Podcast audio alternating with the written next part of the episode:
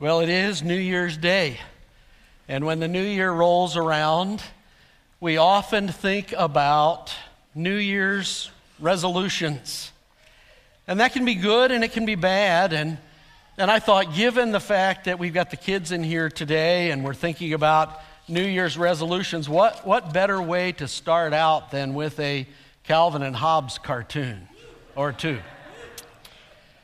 Well, he says, it's a new year. And I'd say the first 10 hours haven't been up to snuff. Hobbes says, Did you make any New Year's resolutions? You bet. I resolved to quit hiding my feelings so much. From now on, the world's going to know exactly what I think of it. Hobbes says, Yes, you've certainly been the model of self restraint and understatement until now. Well, no more. And then he thinks about it. And I've also resolved not to put up with sarcastic tigers. if I see any, I'll tell them, Hobbes says. Or this is really my favorite. Did you make any New Year's resolutions? Resolutions? Me? Just what are you implying? That I need to change? Well, buddy, as far as I'm concerned, I'm perfect the way I am. Amen. All right, I was going to say, some of you can relate, right? Some of you think, I am perfect the way that I am, but that's not really true. And there is value for all of us at the first of the year or any time to step back and look at our lives and take stock of what's happening and maybe think about developing some new habits or new disciplines. And what better place to find a resolution to make than in the scriptures? What better way to decide this is something I'm going to do than to pick something that God has said He wants us to do, and therefore we can rely on His power to help us do it. And so, as we think about a resolution worth keeping, I invite you to turn in your Bibles to the passage we just read together from the screen, Philippians chapter 1, beginning at verse 27. In your Bibles, your electronic devices, whatever it is you've got with you, these are the verses that we're going to look at in this book. Now, you need to understand, we're jumping into the end of the chapter. The early parts of Philippians, the early parts of chapter 1, Paul writes very autobiographically. He talks to them about how thankful he is for them. He talks to them about what he's praying for for them. He talks about his view of them, his imprisonment, and the fact that he hopes to be released and to come to them. And now in verse 27, he turns to instructing them. And after 26 verses, he gets to the first command in the book, the first of many commands in the book. Only let your manner of life be worthy of the gospel of Christ. That's a command. That is also, I would suggest to you, a resolution worth keeping in this brand new year. He says, only, and the word simply means this is one thing that is worth doing. Focus on this. Continually live your life in a way that has gospel weight, that's worthy of the gospel. Show the gospel that it is real and is true as others watch you. And it's interesting, the, the word or phrase manner of life is actually one word, and the root of that word is politics. And it means to be a citizen of a city or citizen of a kingdom. And Paul is saying to them, I know you Philippians are very proud of being Roman citizens. They were. They were a unique city, a Roman colony planted in their area. They were proud of their citizenship. And Paul's not saying that's a bad thing. There were times when he used his Roman citizenship. But he wants them to understand there is a higher calling. We just sang about it. There's a higher kingdom. So allow your life as citizens to be worthy of the gospel of Christ. A little later in Philippians 3, he'll remind us our citizenship is in heaven. And from it, we await a Savior, the Lord Jesus Christ our ultimate loyalty must be kingdom loyalty. Our ultimate loyalty must be to our King who is coming someday for us. And so we allow our lives to be witnesses, to be examples of what the gospel is like.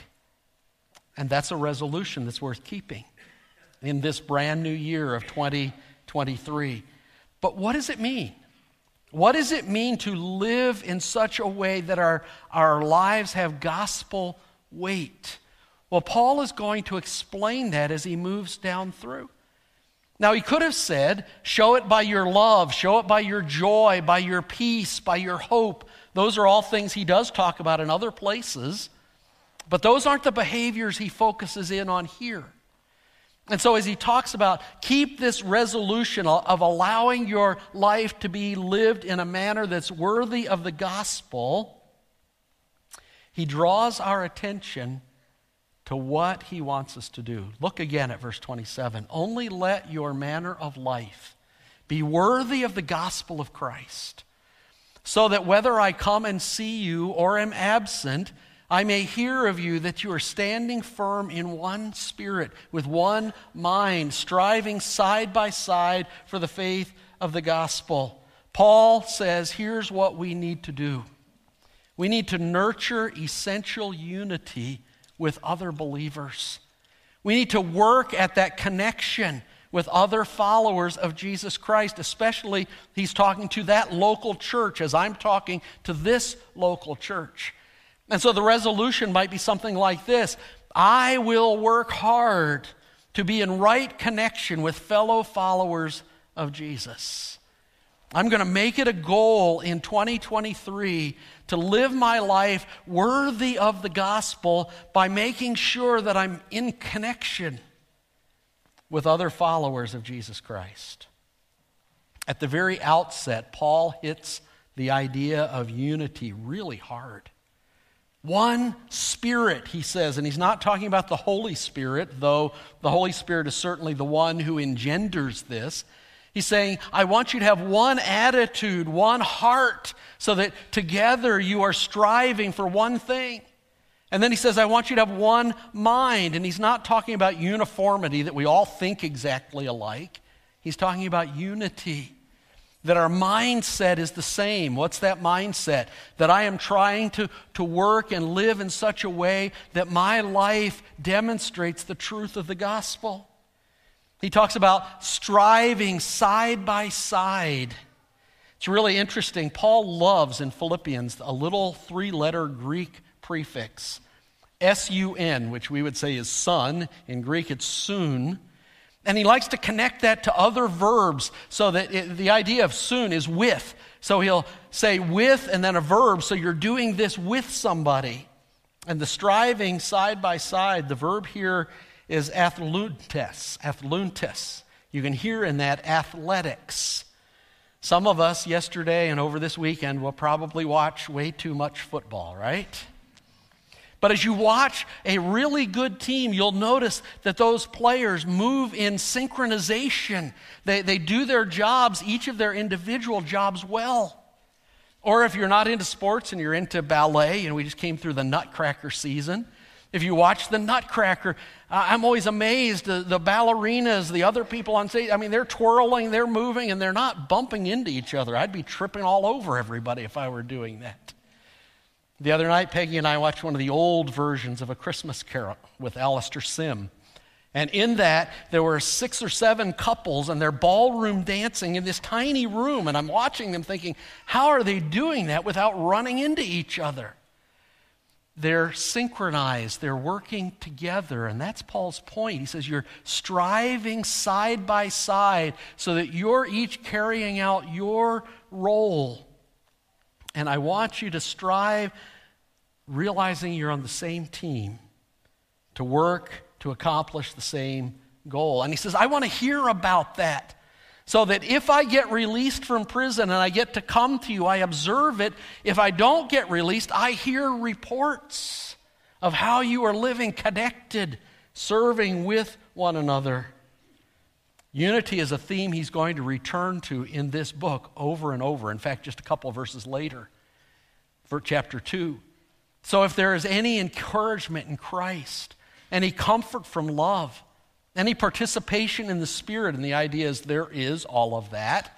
any affection and sympathy. Complete my joy by being of the same mind, having the same love, being in full accord with one mind.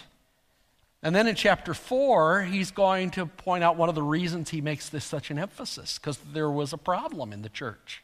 Therefore, my brothers, whom I love and long for, my joy and crown, stand firm thus in the Lord, my beloved.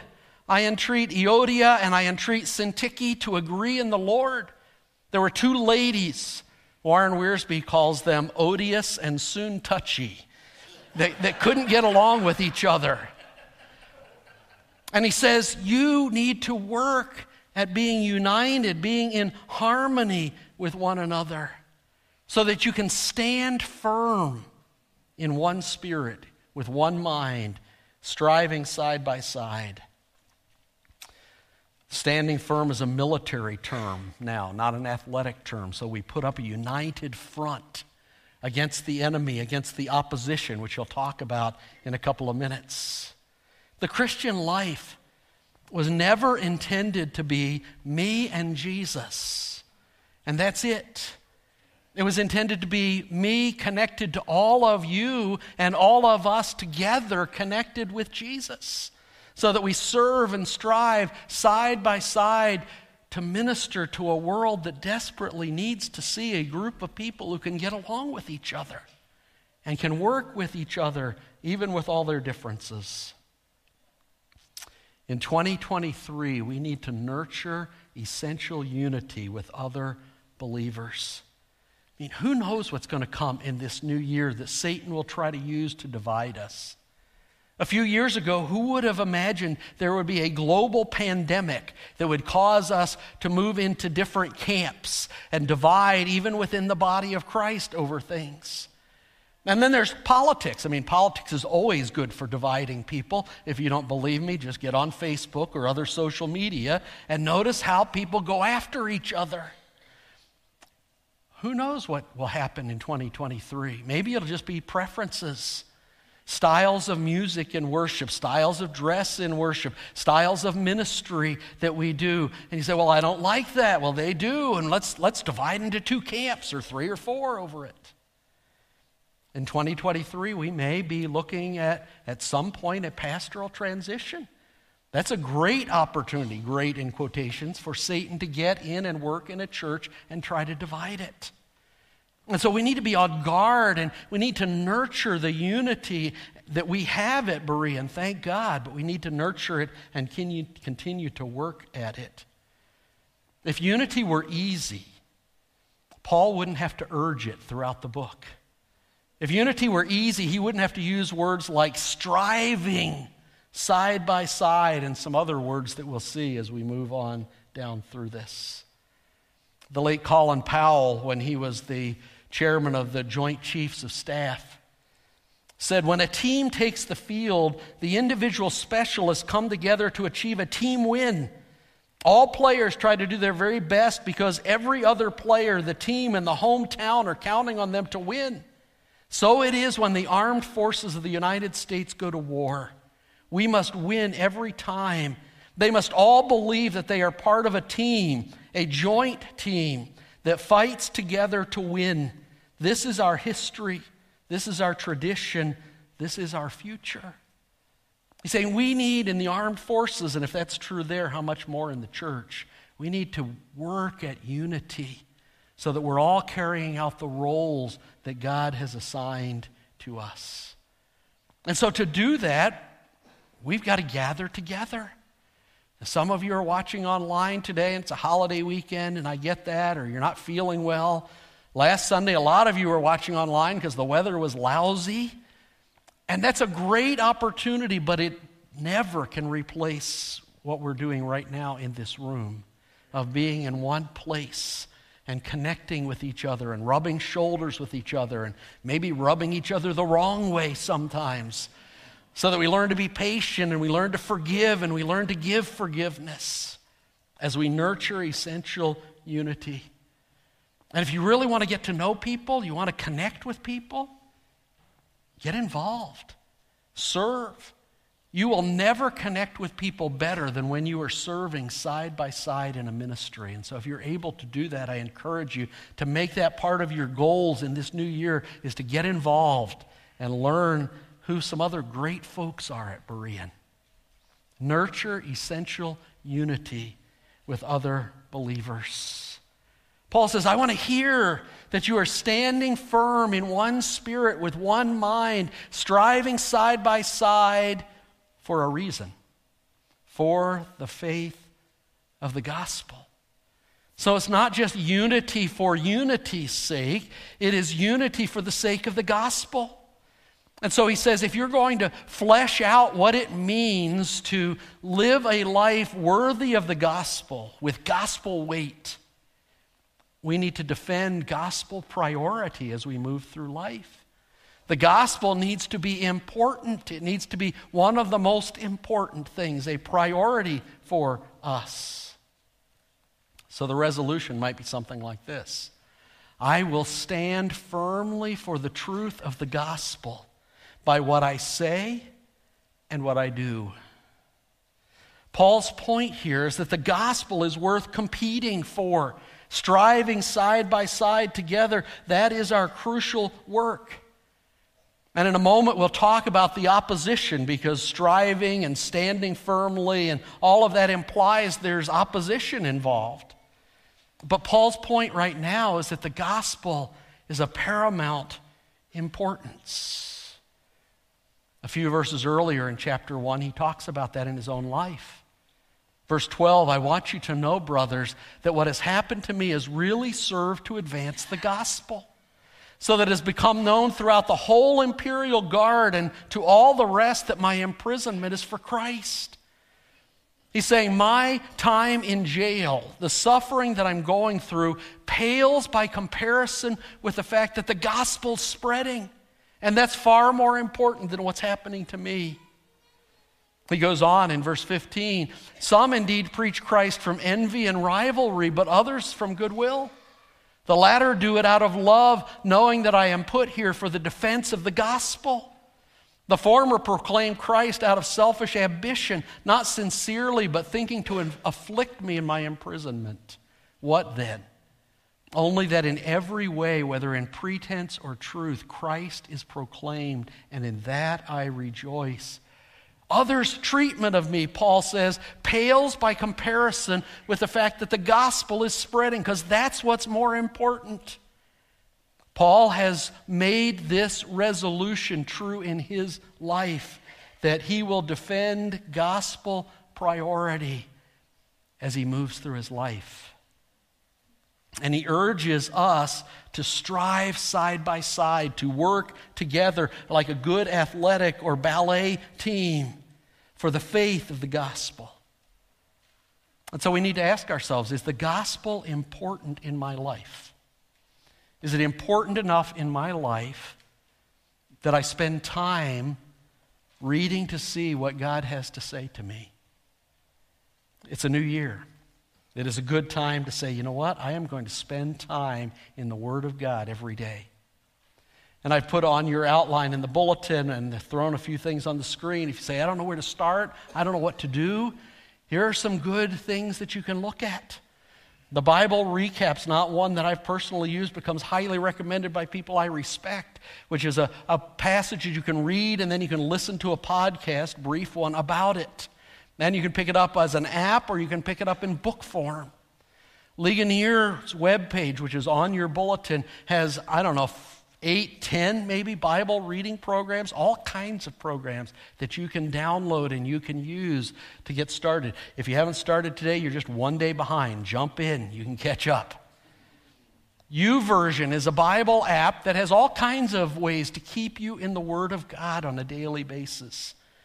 And if you're like me and you'd rather hold a book in your hand, uh, D.A. Carson's For the Love of God. He actually has two volumes, so you can do it for two years of reading through the Bible and some meditations that he gives. Or what I've decided to do this year, eh, among other Bible reading, is uh, Tim Keller's book on the Psalms where he just takes a psalm or a part of a psalm every day. Now, I usually read one psalm a day, but I'm going to break it down a little more slowly this year. and he just gives you some thoughts on that psalm and then a prayer about it. It's a great opportunity to even take the words of that part of the psalm and use them as part of your prayer to God. We are so blessed as people. We have all kinds of ways that we can get into this book.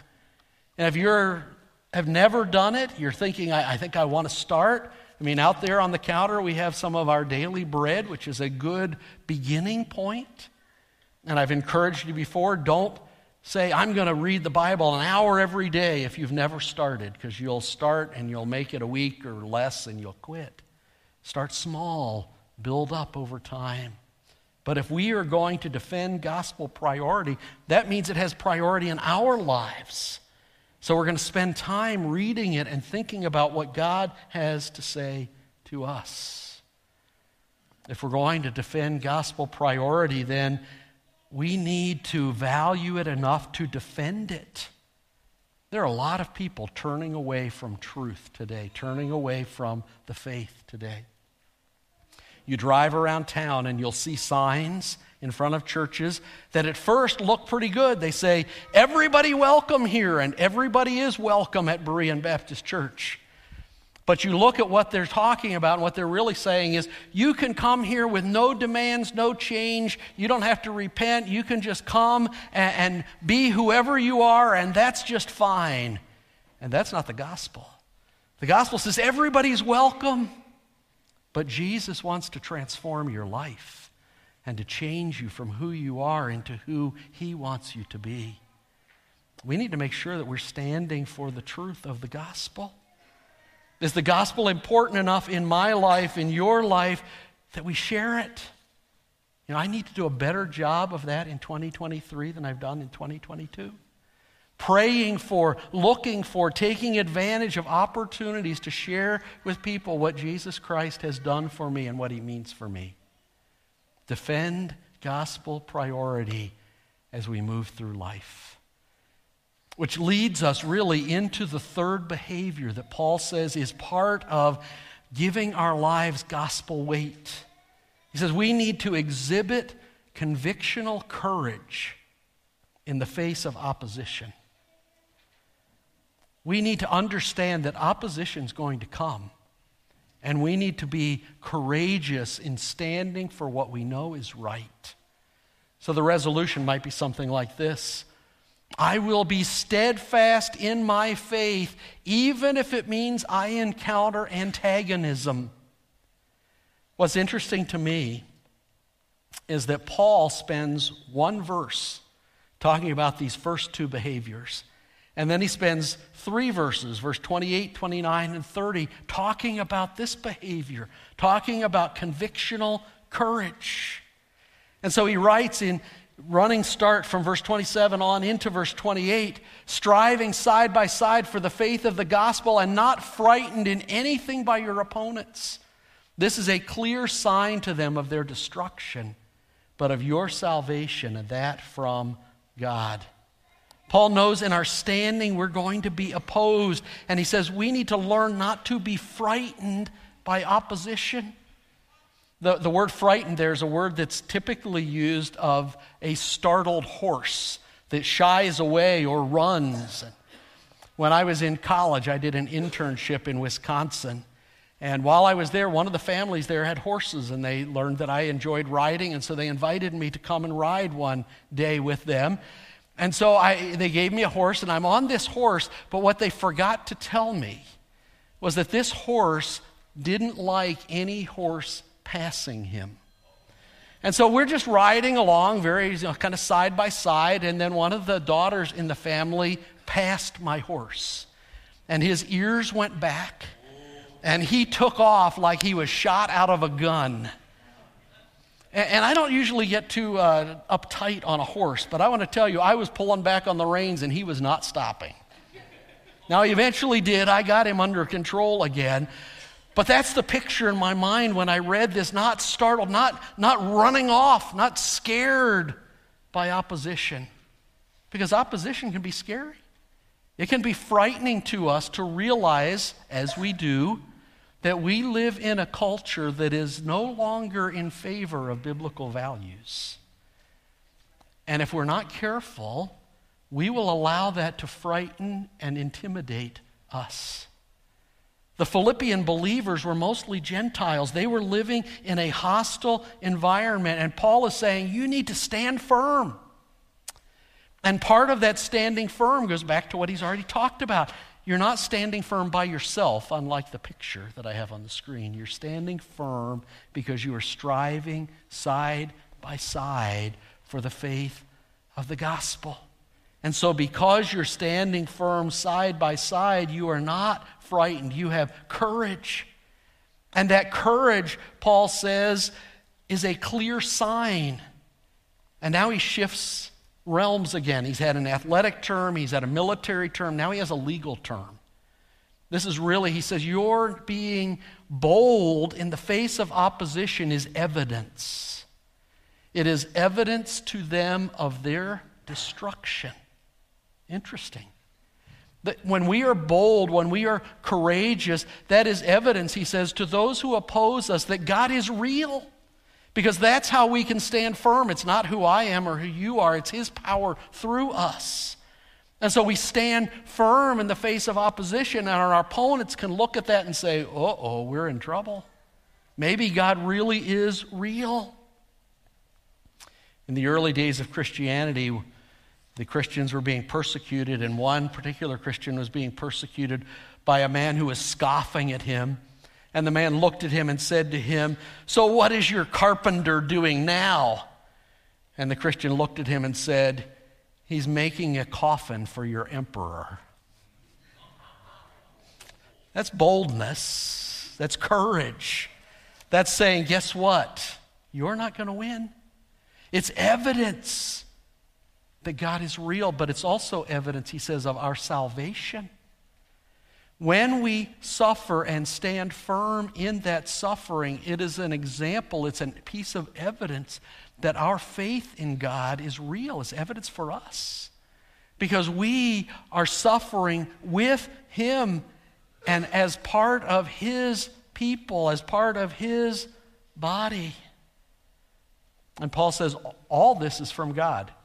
Normally, we would take that phrase, our salvation is from God, but he's the whole phrase. Their destruction and our salvation, God's in control of all of that. In fact, in verse 29, he builds on that and says, For it has been granted to you that for the sake of Christ, you should not only believe in him. Now, we like that part. It has been granted to you literally means this is a gracious gift that God's given to you. He's given faith that you would believe in him. I like that. I don't so much like the second part that he says has been given that you should not only believe in him, but also suffer for his sake. Oh. I don't know about you. I, I don't really like suffering. I don't like opposition. I don't look forward to having to make hard choices when persecution comes. But Paul says it's granted to us as a gracious gift by God. You might say, yeah, where, where's the gift exchange line, right? Where do I go to take this one back? We don't get to. The early church had that perspective that suffering was given by God for them.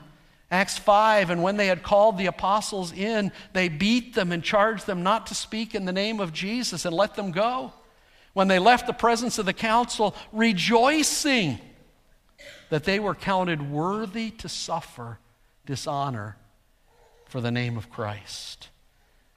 Paul is not saying that God is the cause of the opposition, but that God can turn opposition into blessing, that we can trust Him in the midst of it.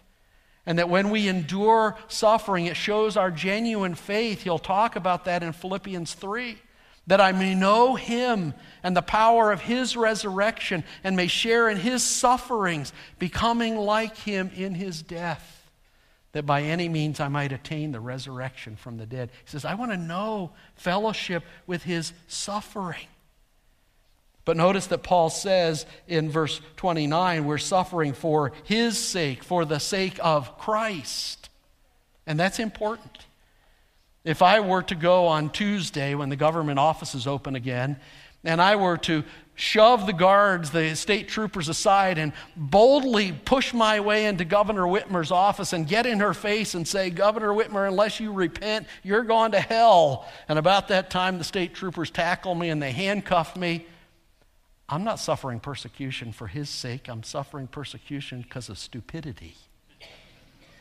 I mean, in this climate, to burst in like that and to do it without tact, that's not suffering for the gospel. We need to be winsome. We need to be gracious and kind in approaching people with the gospel, but we need to stand firm and know that when suffering comes, we can trust Christ to bring good out of it. We need the perspective that suffering can be a gift from God in our lives. And we need the perspective that suffering is not unusual that suffering is something that happens to the people of God. And so Paul says, You are engaged in the same conflict. Back to the athletic realm again. This is the word, the Greek word is agon. You hear agony in there? It's actually a wrestling term. Some of you who are wrestlers know what the agony of wrestling can be like. Paul's saying, We're in a struggle. And you, Philippians, and by extension, you, members of Berea, and you watching online, you are in the same struggle for the sake of the gospel that I was in, that I am in. And he says, the same conflict that you saw I had.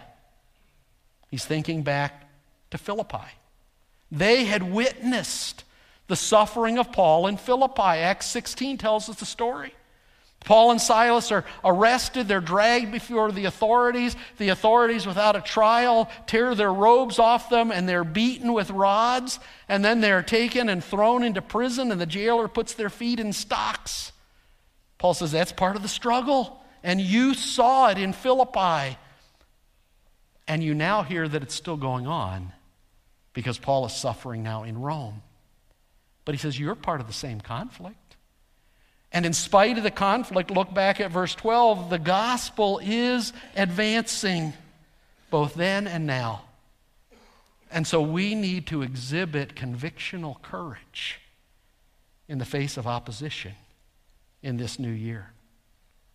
Because, folks, without a revival in our culture, our culture is going to become more and more hostile to truth, to Christianity, to any kind of morality. Because if our culture's view is, and it is, I am the basis of truth, anytime you and I make absolute truth claims, we're going to be considered intolerant. We're going to be considered to be hateful. We're going to be considered to be oppressive. And yet, we have to exhibit convictional courage.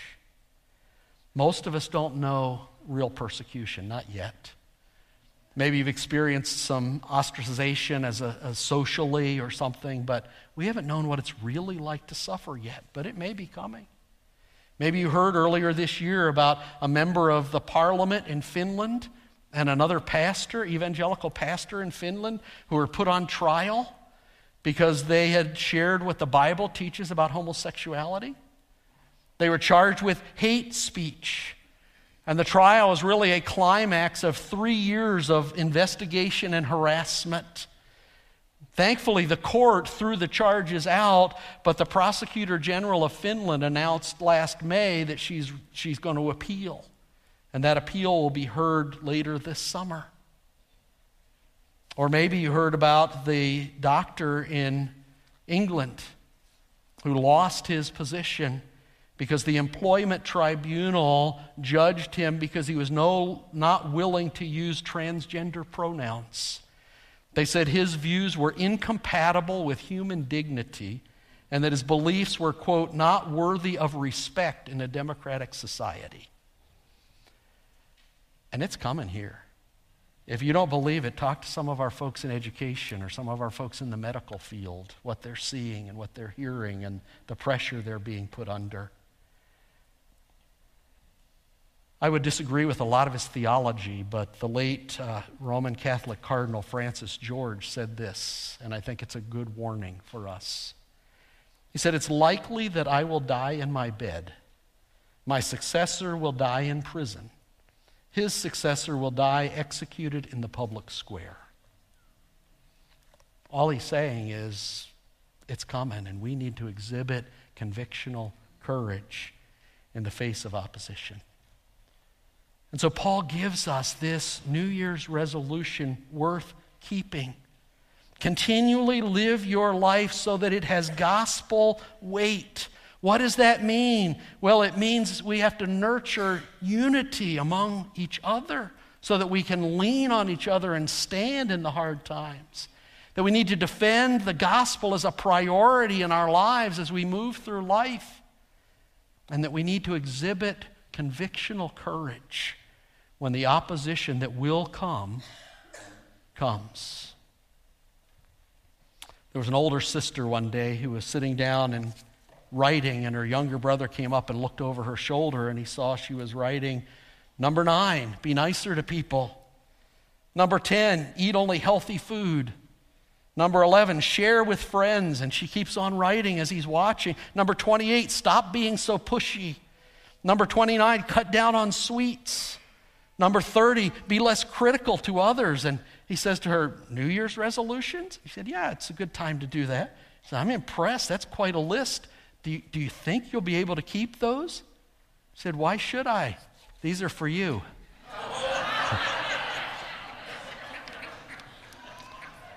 See, you could look at what Paul has written, because in a sense, Paul has said, These are for you. But if you know Paul's life, nurturing unity, defending the gospel, convictional courage, those were all things Paul did. He wasn't just telling us to do them, but he is telling us to do them. He's telling us to continually live our lives so that they have gospel weight. Let your manner of life be worthy of the gospel in 2023. Let's pray together. And so, Father, that is my prayer for myself, for my brothers and sisters that are sitting here, some from Berea and some scattered through other congregations, but visiting today.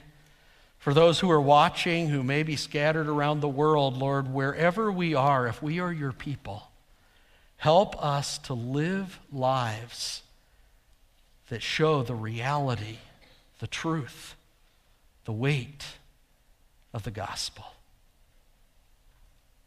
Father, if your son does not return in 2023, may we, as we look back at the end of the year, be able to see how you have used our lives as a testimony of your grace. That's our prayer. In Jesus' name, amen.